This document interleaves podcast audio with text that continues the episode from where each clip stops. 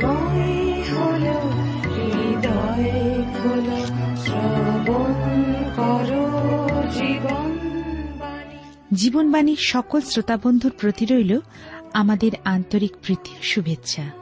আশা রাখি অনুষ্ঠানের মধ্যে দিয়ে ঈশ্বরের আশীর্বাদ লাভ করছেন। জীবন পথে চলতে গেলে মানুষ দুটি পথের সম্মুখীন হয়, প্রশস্ত ও সংকীর্ণ পথ। প্রশস্ত পথে রয়েছে আনন্দ ও উল্লাস। সংকীর্ণ পথে রয়েছে কষ্ট, সমস্যা, যন্ত্রণা।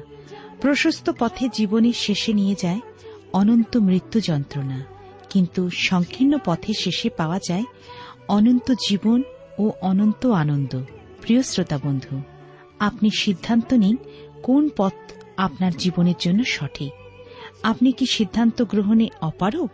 তাহলে জীবনবাণীর আলোচনার মাধ্যমে সঠিক সিদ্ধান্ত গ্রহণ করুন ও আলোর পথে এগিয়ে যান।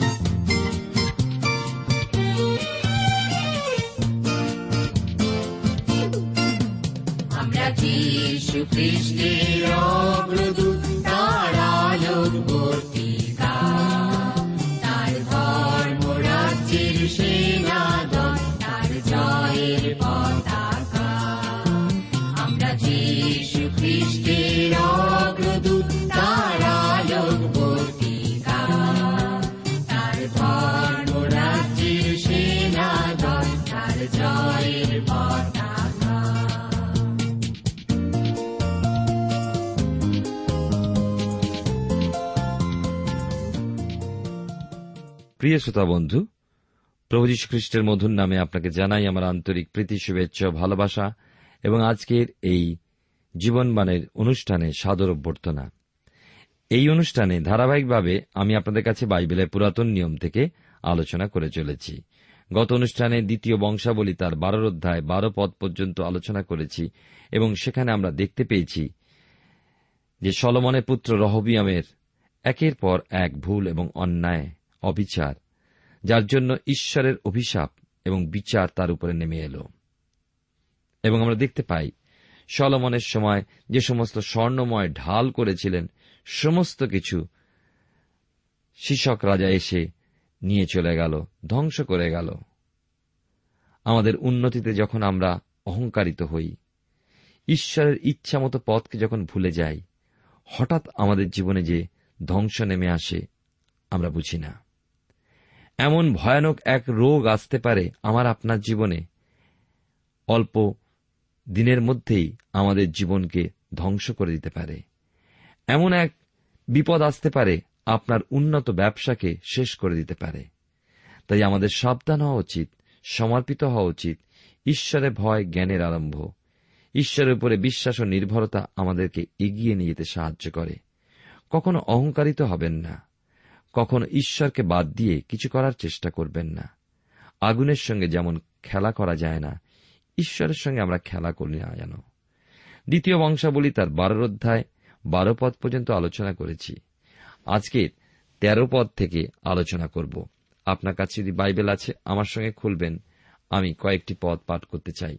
রহবিয়াম রাজা জিরুসালামে আপনাকে বলবান করিয়া রাজত্ব করিলেন, ফলত রহবিয়াম একচল্লিশ বৎসর বয়সে রাজত্ব করিতে আরম্ভ করিলেন এবং সদাপ্রভু আপন নাম স্থাপনার্থে ইসরায়েলের সমস্ত বংশের মধ্য হইতে যে নগর মনোনীত করিয়াছিলেন, সেই জিরুসালামে তিনি সতেরো বৎসর রাজত্ব করেন। তার মাতার নাম নয়মা, তিনি অম্মনিয়া। রহবিয়াম সদাপ্রভুর অন্বেষণ করণার্থে আপন অন্তঃকরণ সুস্থির করেন নাই বলিয়া যাহা মন্দ তাহাই করিতেন। আসলে আমরা ঈশ্বরতে সমর্পিত হয়ে প্রার্থনা যাই। প্রভু, তোমায় ধন্যবাদ দিই, তোমার জীবন্ত সত্য বাক্যের জন্য, যে তুমি তার মধ্যে দিয়ে আমাদেরকে চেতনা বাণী দিয়ে থাকো। আমাদের অযোগ্যতা অপরাধ ক্ষমা করো। তোমার বাক্যের মধ্যে দিয়ে আমাদের সঙ্গে কথা বলো। আমাদের প্রত্যেক শ্রোতা বন্ধুকে আশীর্বাদ করো প্রভু। যারা পত্রের মাধ্যমে আমাদের সঙ্গে যোগাযোগ রক্ষা করেছেন বা টেলিফোনের মধ্যে দিয়ে যোগাযোগ করেছেন, তাদের সকলকে তোমার চরণতলে রাখি। তোমার আশ্চর্য কাজ দেখতে তুমি সাহায্য করো। আমাদের দেশকে আশীর্বাদ করো। দেশনাদেরকে আশীর্বাদ করো। ধন্যবাদ গৌরব মহিমা তোমারই হোক। তান কথা যিশুর নামে প্রার্থনা চাই। আমেন।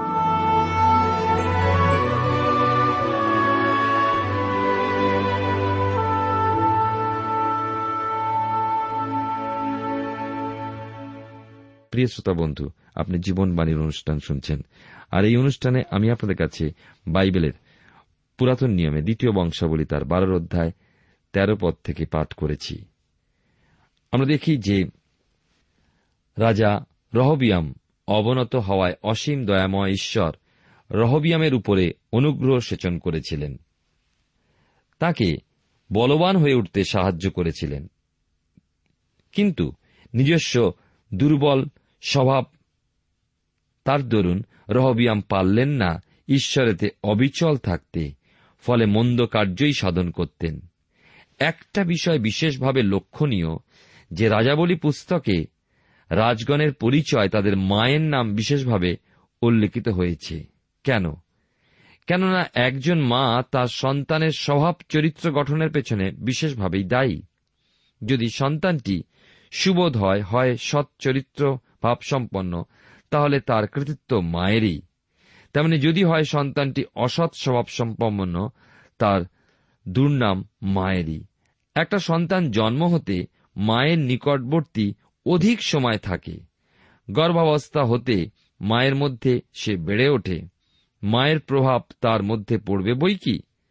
সন্তানকে তৈরি করার দায়িত্ব অধিকাংশ মায়ের। আমি বলছি না বাবার দায়িত্ব নেই।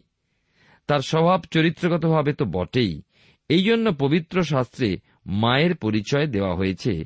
যেমন এখানে পাই রহবিয়াম এক অম্মনিয়া মায়ের সন্তান। কে এই অম্মনীয়দের আদিপিতা লোটের কন্যা হতে উদ্ভূত সন্তান বিনম্মী।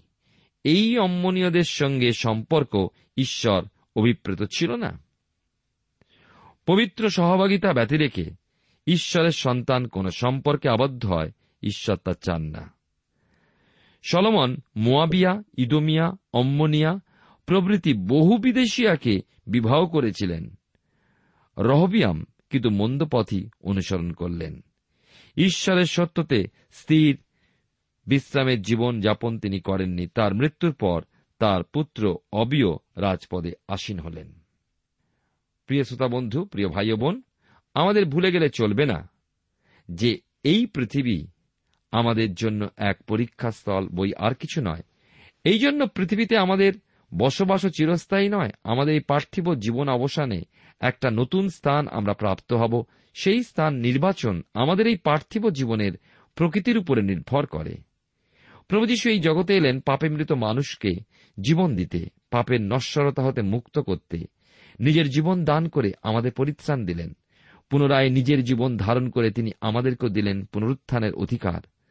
তাহলে আমাদের যে পরিত্রাণ তার ভাগ কয়টি? আমরা তিনটি ভাগে এই পরিত্রাণ লাভ করি। প্রথমত, পাপ ও সাপের শৃঙ্খল বা অধীনতা হতে মুক্ত বা পরিত্রাণ পাওয়া। দ্বিতীয়ত, মুক্তিপ্রাপ্ত জীবনে চলার পথে দৈনন্দিন জীবনে প্রত্যেক পদক্ষেপে এক জয়প্রাপ্তির অনুভব, যা বিভিন্ন অসুস্থতা, অভাব, সমস্যা, ক্লেশ হতে পরিত্রাণকে বোঝায়। তৃতীয়ত, প্রভুর আগমনে এই শরীর রূপান্তরিত বা মুক্তিপ্রাপ্ত হওয়া অর্থাৎ পূর্ণ পরিত্রাণ, ঈশ্বরের সঙ্গে নিত্য নিত্য বসবাসার্থে। তিনটি ধাপ হল প্রাপ্ত পরিত্রাণ, প্রাপ্ত হতে পথ চলা, পূর্ণ পরিত্রাণ প্রাপ্তি, অর্থাৎ ব্যক্তিগত জীবনে পরিত্রাণ পেয়েছি, পরিত্রাণ পেয়ে চলেছি এবং পরিত্রাণ পাব।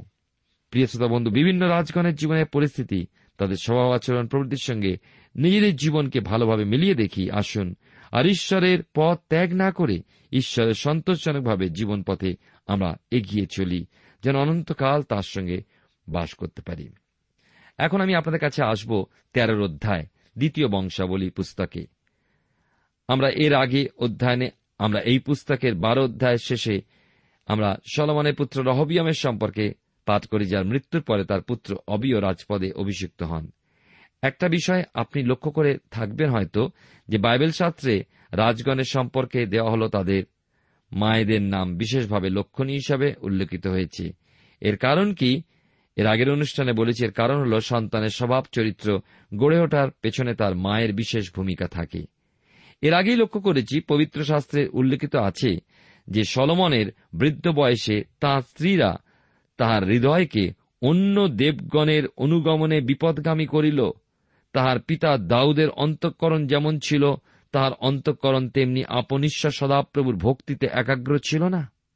কিন্তু সলমন, সিদনীয়দের দেবী অষ্টারতের অম্মনীয়দের ঘৃণা ও বস্তু মিলকমের অনুগামী হইলেন? অতএব সদাপ্রভু সলমনের প্রতি ক্রুদ্ধ হইলেন কেননা তাহার অন্তঃকরণ বিপদগামী হইয়াছিল। অতএব সদাপ্রভু সলমনকে কহিলেন, তোমার তো এই ব্যবহার, আমার আদিষ্ট বিধি সকল পালন কর নাই। এই কারণে আমি অবশ্য তোমা হইতে রাজ্য চিরিয়া লইয়া তোমার দাসকে দিব, তথাপি তোমার পিতা দাউদের জন্য তোমার বর্তমান কালে তাহা করিব না। কিন্তু তোমার পুত্রের হস্ত হইতে তাহা চিরিয়া লইব। যাহা হোক, সমুদয় রাজ্য চিরিয়া লইব না, কিন্তু আমার দাস দাউদের জন্য ও আমার মনোনীত জিরুসালামের জন্য তোমার পুত্রকে এক বংশ দিব। প্রকৃতই ঈশ্বরের বাক্যের অন্যতা হওয়ার নয়। তাই আমরা দেখতে পাই যে সলমনের বিপক্ষ উৎপন্ন করলেন, আমাদের করুণাময়, ভয়ঙ্কর ঈশ্বর। যিনি আপন গৌরব, কোন খোদিত প্রতিমাকে দেবেন না বলে সগৌরব রক্ষণে উদ্যোগী ঈশ্বর। এমনই একজন রাজবিরোহী যার নাম ছিল জারবিয়াম। তিনি ছিলেন একজন বলবান বীর। সলমনের দাস হয়েও যে রাজার বিরুদ্ধে দাঁড়াল ঈশ্বর এই মনস্কামনা অনুসারে সলমনের হস্ত হতে রাজ্য চিরে নিয়ে দশ বংশ জারবিয়ামের অধিকারে দিয়েছিলেন। এবং সেই ইসরায়েলের সমস্ত বংশের মধ্য হতে ঈশ্বরের মনোনীত জিরুসালেম নগরের জন্য অবশিষ্টাংশ রেখেছিলেন। সলমনের পুত্র রহবিয়াম ও এই জারবিয়ামের মধ্যে প্রায় যুদ্ধ লেগে থাকত। একসময় রহবিয়ামের দেহবাসনে ঘটল আর তার পুত্র অবিয় রাজা হলেন যার মায়ের নাম পাই মাখা। আজকে আমরা দেখব যে অবিয়ের কথা। আমরা দেখি দ্বিতীয় বংশাবলী তার তেরোর অধ্যায়, এক দুই পদে লেখা আছে জার্বিয়াম রাজার অষ্টাদশ বৎসরে অবিয় জিহুদার উপরে রাজত্ব করিতে আরম্ভ করিলেন। তিনি তিন বৎসর জিরুসালামে রাজত্ব করিলেন। তার মাতার নাম মেখায়া, তিনি গিবিয়া নিবাসী উরিয়েলের কন্যা। ইসরায়েলের উপরে জার্বিয়ামের রাজত্বের আঠারো বৎসরে ঈশ্বরে মনোনীত জিহুদার উপরে রাজত্ব শুরু এই অবিয়ের। তেরোর অধ্যায় তিন থেকে ছয় পদে পাই, অবিয়ের ও জার্বিয়ামের মধ্যে যুদ্ধ হইত? অবিয় চারি লক্ষ মনোনীত যুদ্ধবীরের সহিত যুদ্ধে গমন করিলেন এবং জার্বিয়াম আট লক্ষ মনোনীত বলবান বীরের সহিত তার বিরুদ্ধে সৈন্য রচনা করিলেন। এ সম্পর্কে প্রথম রাজাবলী পুস্তকে পুনরোধ্যায় তিন পদে আমরা পাই তাহার পূর্বে তাহার পিতা যে সকল পাপ করিয়াছিলেন, তিনিও সেই সমস্ত পাপ পথে চলিতেন। তাহার পিতৃপুরুষ দাউদের অন্তঃকরণ যেরূপ ছিল, তাহার অন্তঃকরণ তদ্রূপ আপনিশ্বর সদাপ্রভুর উদ্দেশ্যে একাগ্র ছিল না। এমন স্বভাবপন্ন হলেও একটি পর্বে তার ঈশ্বরকে সমাধান করার বিষয়ে আমরা লক্ষ্য করি এই, এইখানে। ঘটনাটা হল যে জার্বিয়ামের সঙ্গে অবিয়ের সংগ্রাম বিষয় দ্বিতীয় বংশাবলী তেরো অধ্যায় এই যে ঘটনা বিবৃত হয়েছে, এর পেছনে কি আমরা সলমন পুত্র রহবিয়ামের মূর্খতাকে দেখতে পাই না? জার্বিয়ামের সঙ্গে রহবিয়ামের যেমন যুদ্ধ লেগে থাকত তেমনি রহবিয়ামের পুত্র অবিয়ের সময়ও তা হয়ে চলল। এইভাবে পরিবারে, বংশে, সমাজে পাপ, কলুষতা দানা বাঁধতে শুরু করে, শেষে রাজত্ব করে থাকে। আমাদের প্রথমেই কিন্তু পাপ শত্রুকে পরাজিত করা উচিত আমাদের জীবনে। সামান্য স্থানটুকু নিজের মধ্যে দেওয়া সুবিধার নয়। লক্ষ্য করুন, জার্বিয়ামের সৈন্য সংখ্যা আট লক্ষ, সেখানে অবিয়ের সৈন্য সংখ্যা চার লক্ষ। অবিয় পাপ পথচারী হলেও তার জীবনের এই বিপদের মুহূর্তে বুঝতে দেরি করলেন না যে একমাত্র ইসরায়েল সন্তানদের ঈশ্বর, অর্থাৎ ইসরায়েল জাতের ঈশ্বর ইসরায়েলের রাজ্যপদ চিরকালের জন্য দাউদকে দিয়েছেন। সে কথা অবিয় নিজেই যে শুধু স্মরণ করলেন এমন নয়, তিনি জার্বিয়াম ও তার সমস্ত ইসরায়েলীয় লোকদের শোনালেন। কিন্তু ঈশ্বরের মনোনীত জাতি এই জিহুদি রাজের কথায় জার্বিয়াম মূল্য দিলেন না। তার ধ্যান জ্ঞান অবলম্বন তার ওই আট লক্ষ সৈন্যের ও দুই স্বর্ণবয় গোবৎসের উপরে যেখানে অবিয়ের ভরসা ইসরায়েলের ঈশ্বর সদাপ্রভুতে। আমরা জানি অনেকেই যারা রাজাবলী পুস্তক পাঠ করেছি জার্বিয়াম দুটো সোনার গোবৎস করে। ইসরায়েলের লোকদেরকে তার আরাধনা করতে আজ্ঞা দিয়েছিলেন। একটা বই থেলে রেখেছিলেন এবং আরেকটি দানে রেখেছিলেন। অন্যদিকে দক্ষিণ অংশে আমরা দেখতে পাই অবিয় যিনি রহবিয়ামের পুত্র ছিলেন তিনি ঈশ্বরে নির্ভর করলেন।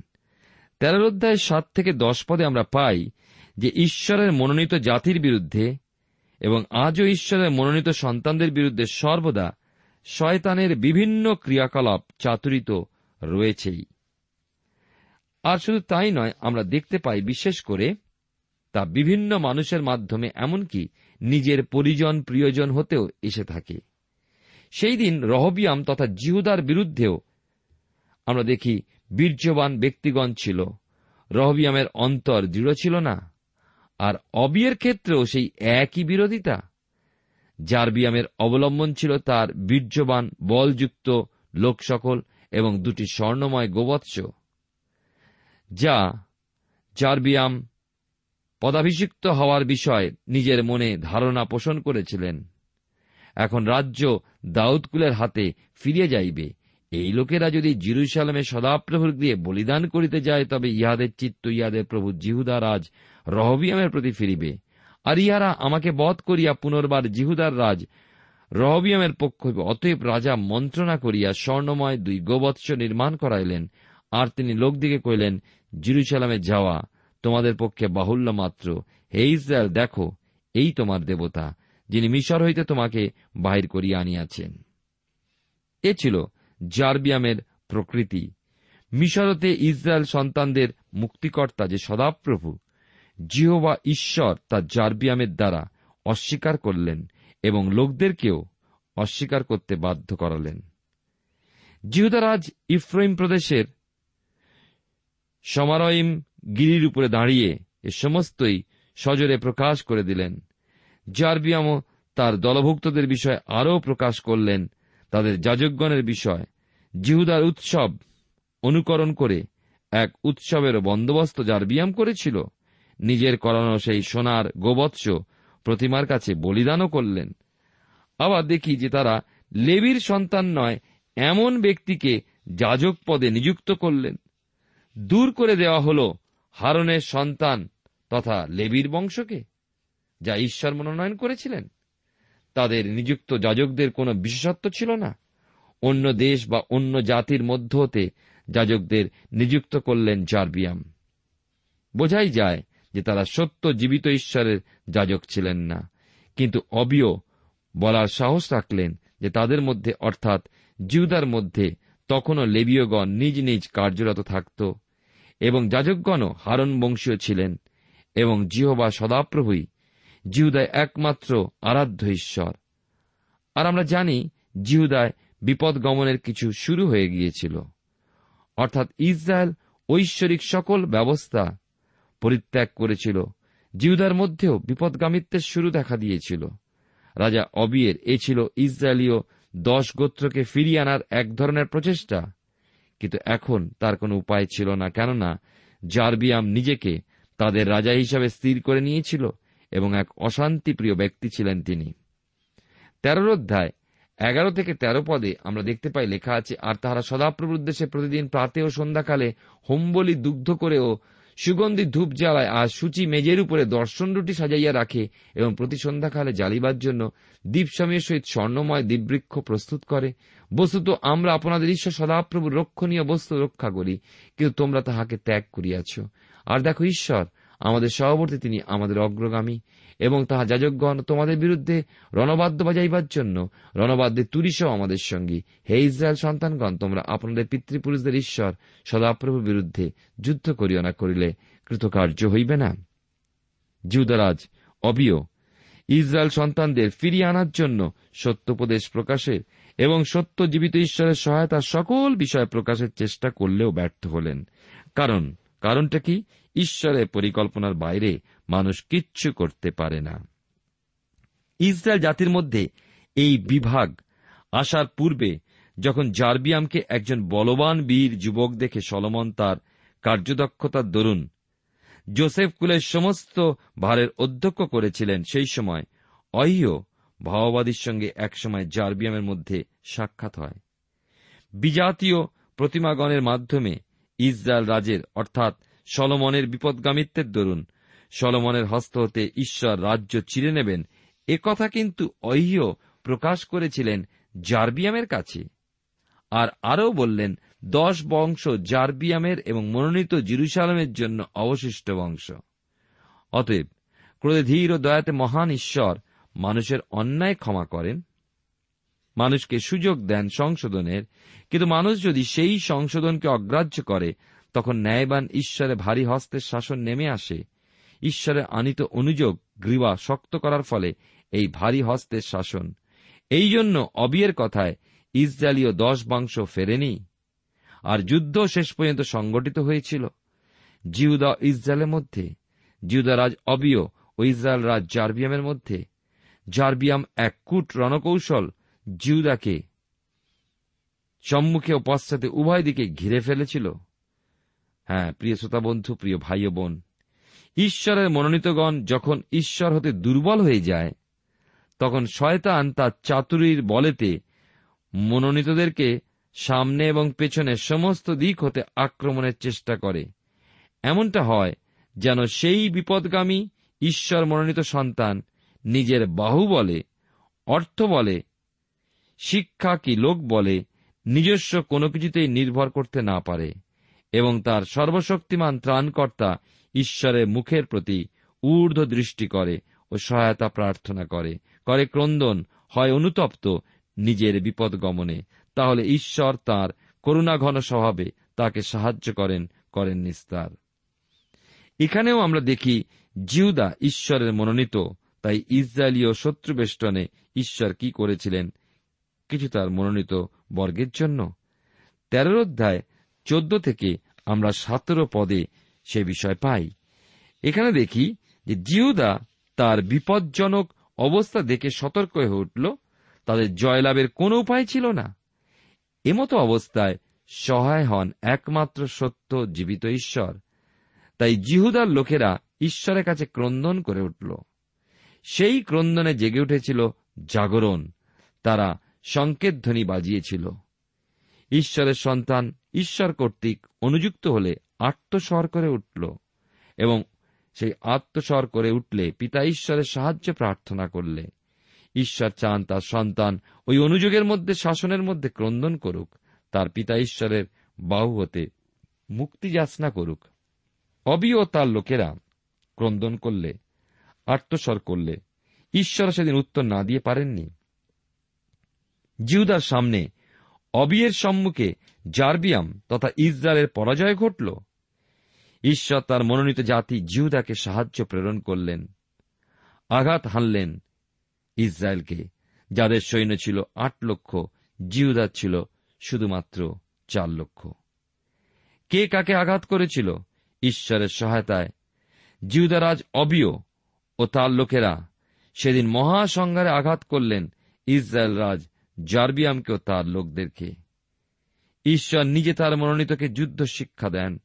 মনোনীতদের অঙ্গুলিতে যুদ্ধ শেখান, যেন সে জীবনে জয়প্রাপ্ত হয়। জিহুদারাজ অবিয় ও জিহুদার সেনা ও লোকগণ জয়ী হল। মাত্র চার লক্ষ মনোনীত যুদ্ধবীরগণ সহ।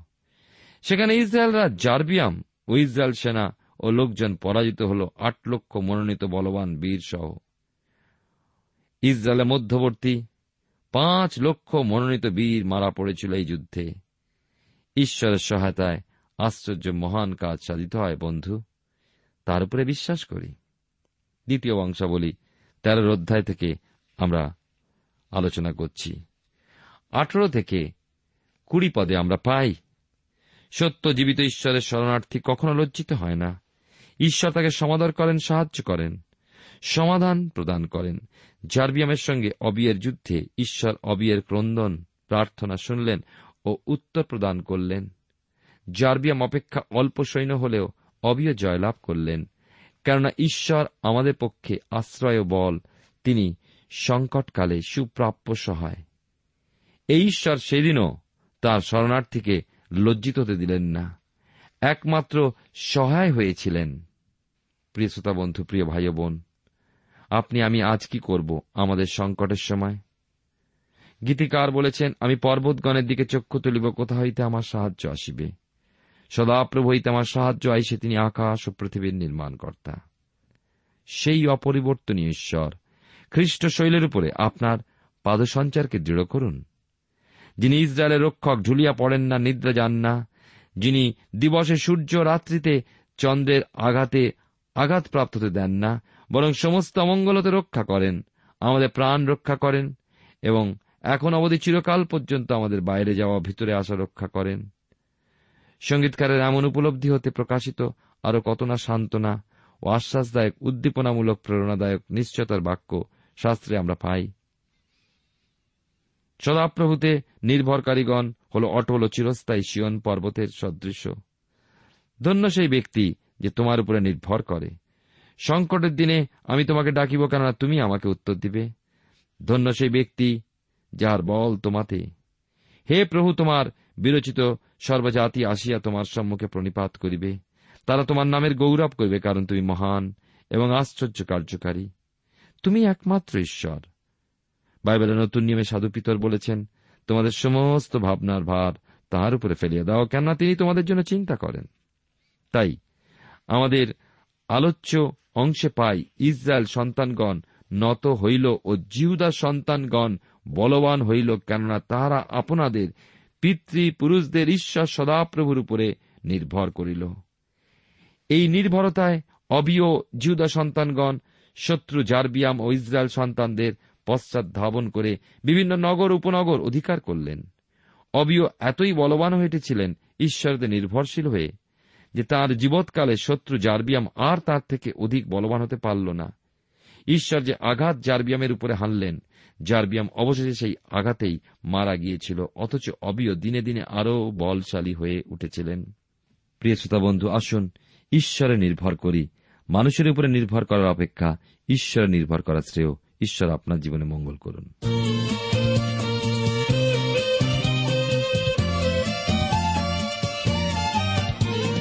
জীবন জ্যোতির শরীর হই, তার মৃত্যু জয়ের রই। শান্তি রাজ্যে নীল আকাশে মুক্ত শান্তি প্রিয় শ্রোতা বন্ধু, এতক্ষণ শুনলেন বাইবেল থেকে জীবনবাণীর আজকের আলোচনা। আমাদের অনুষ্ঠান কেমন লাগল? যদি এই বিষয়ে আপনি আরও কিছু জানতে চান এবং আপনার যদি বাইবেল না থাকে তাহলে বাইবেল ছাড়া এই অনুষ্ঠান আপনি কেমনভাবে বুঝতে পারছেন? আমাদের ঠিকানায় শীঘ্রই লিখে জানান। আমরা খুব খুশি হব যদি আপনি চিঠির সাহায্যে বা ফোনে এস এম এস এ অথবা ইমেলের সাহায্যে আমাদের সাথে যোগাযোগ করেন। আমাদের ঠিকানা হল Jibonbani T W R India, post box নম্বর এক ছয় নয় দুই পাঁচ, কলকাতা, সাত লক্ষ চৌত্রিশ। আবার বলছি Jibonbani T W R India, post box নম্বর এক ছয় নয় দুই পাঁচ, কলকাতা সাত শূন্য শূন্য শূন্য তিন চার।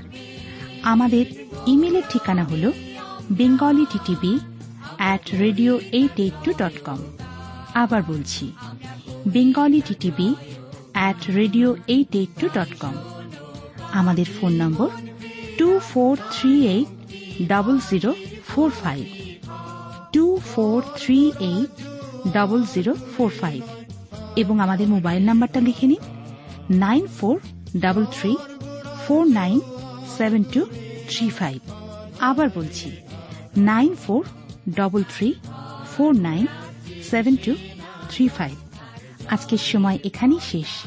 বিদায় নিচ্ছি। নমস্কার।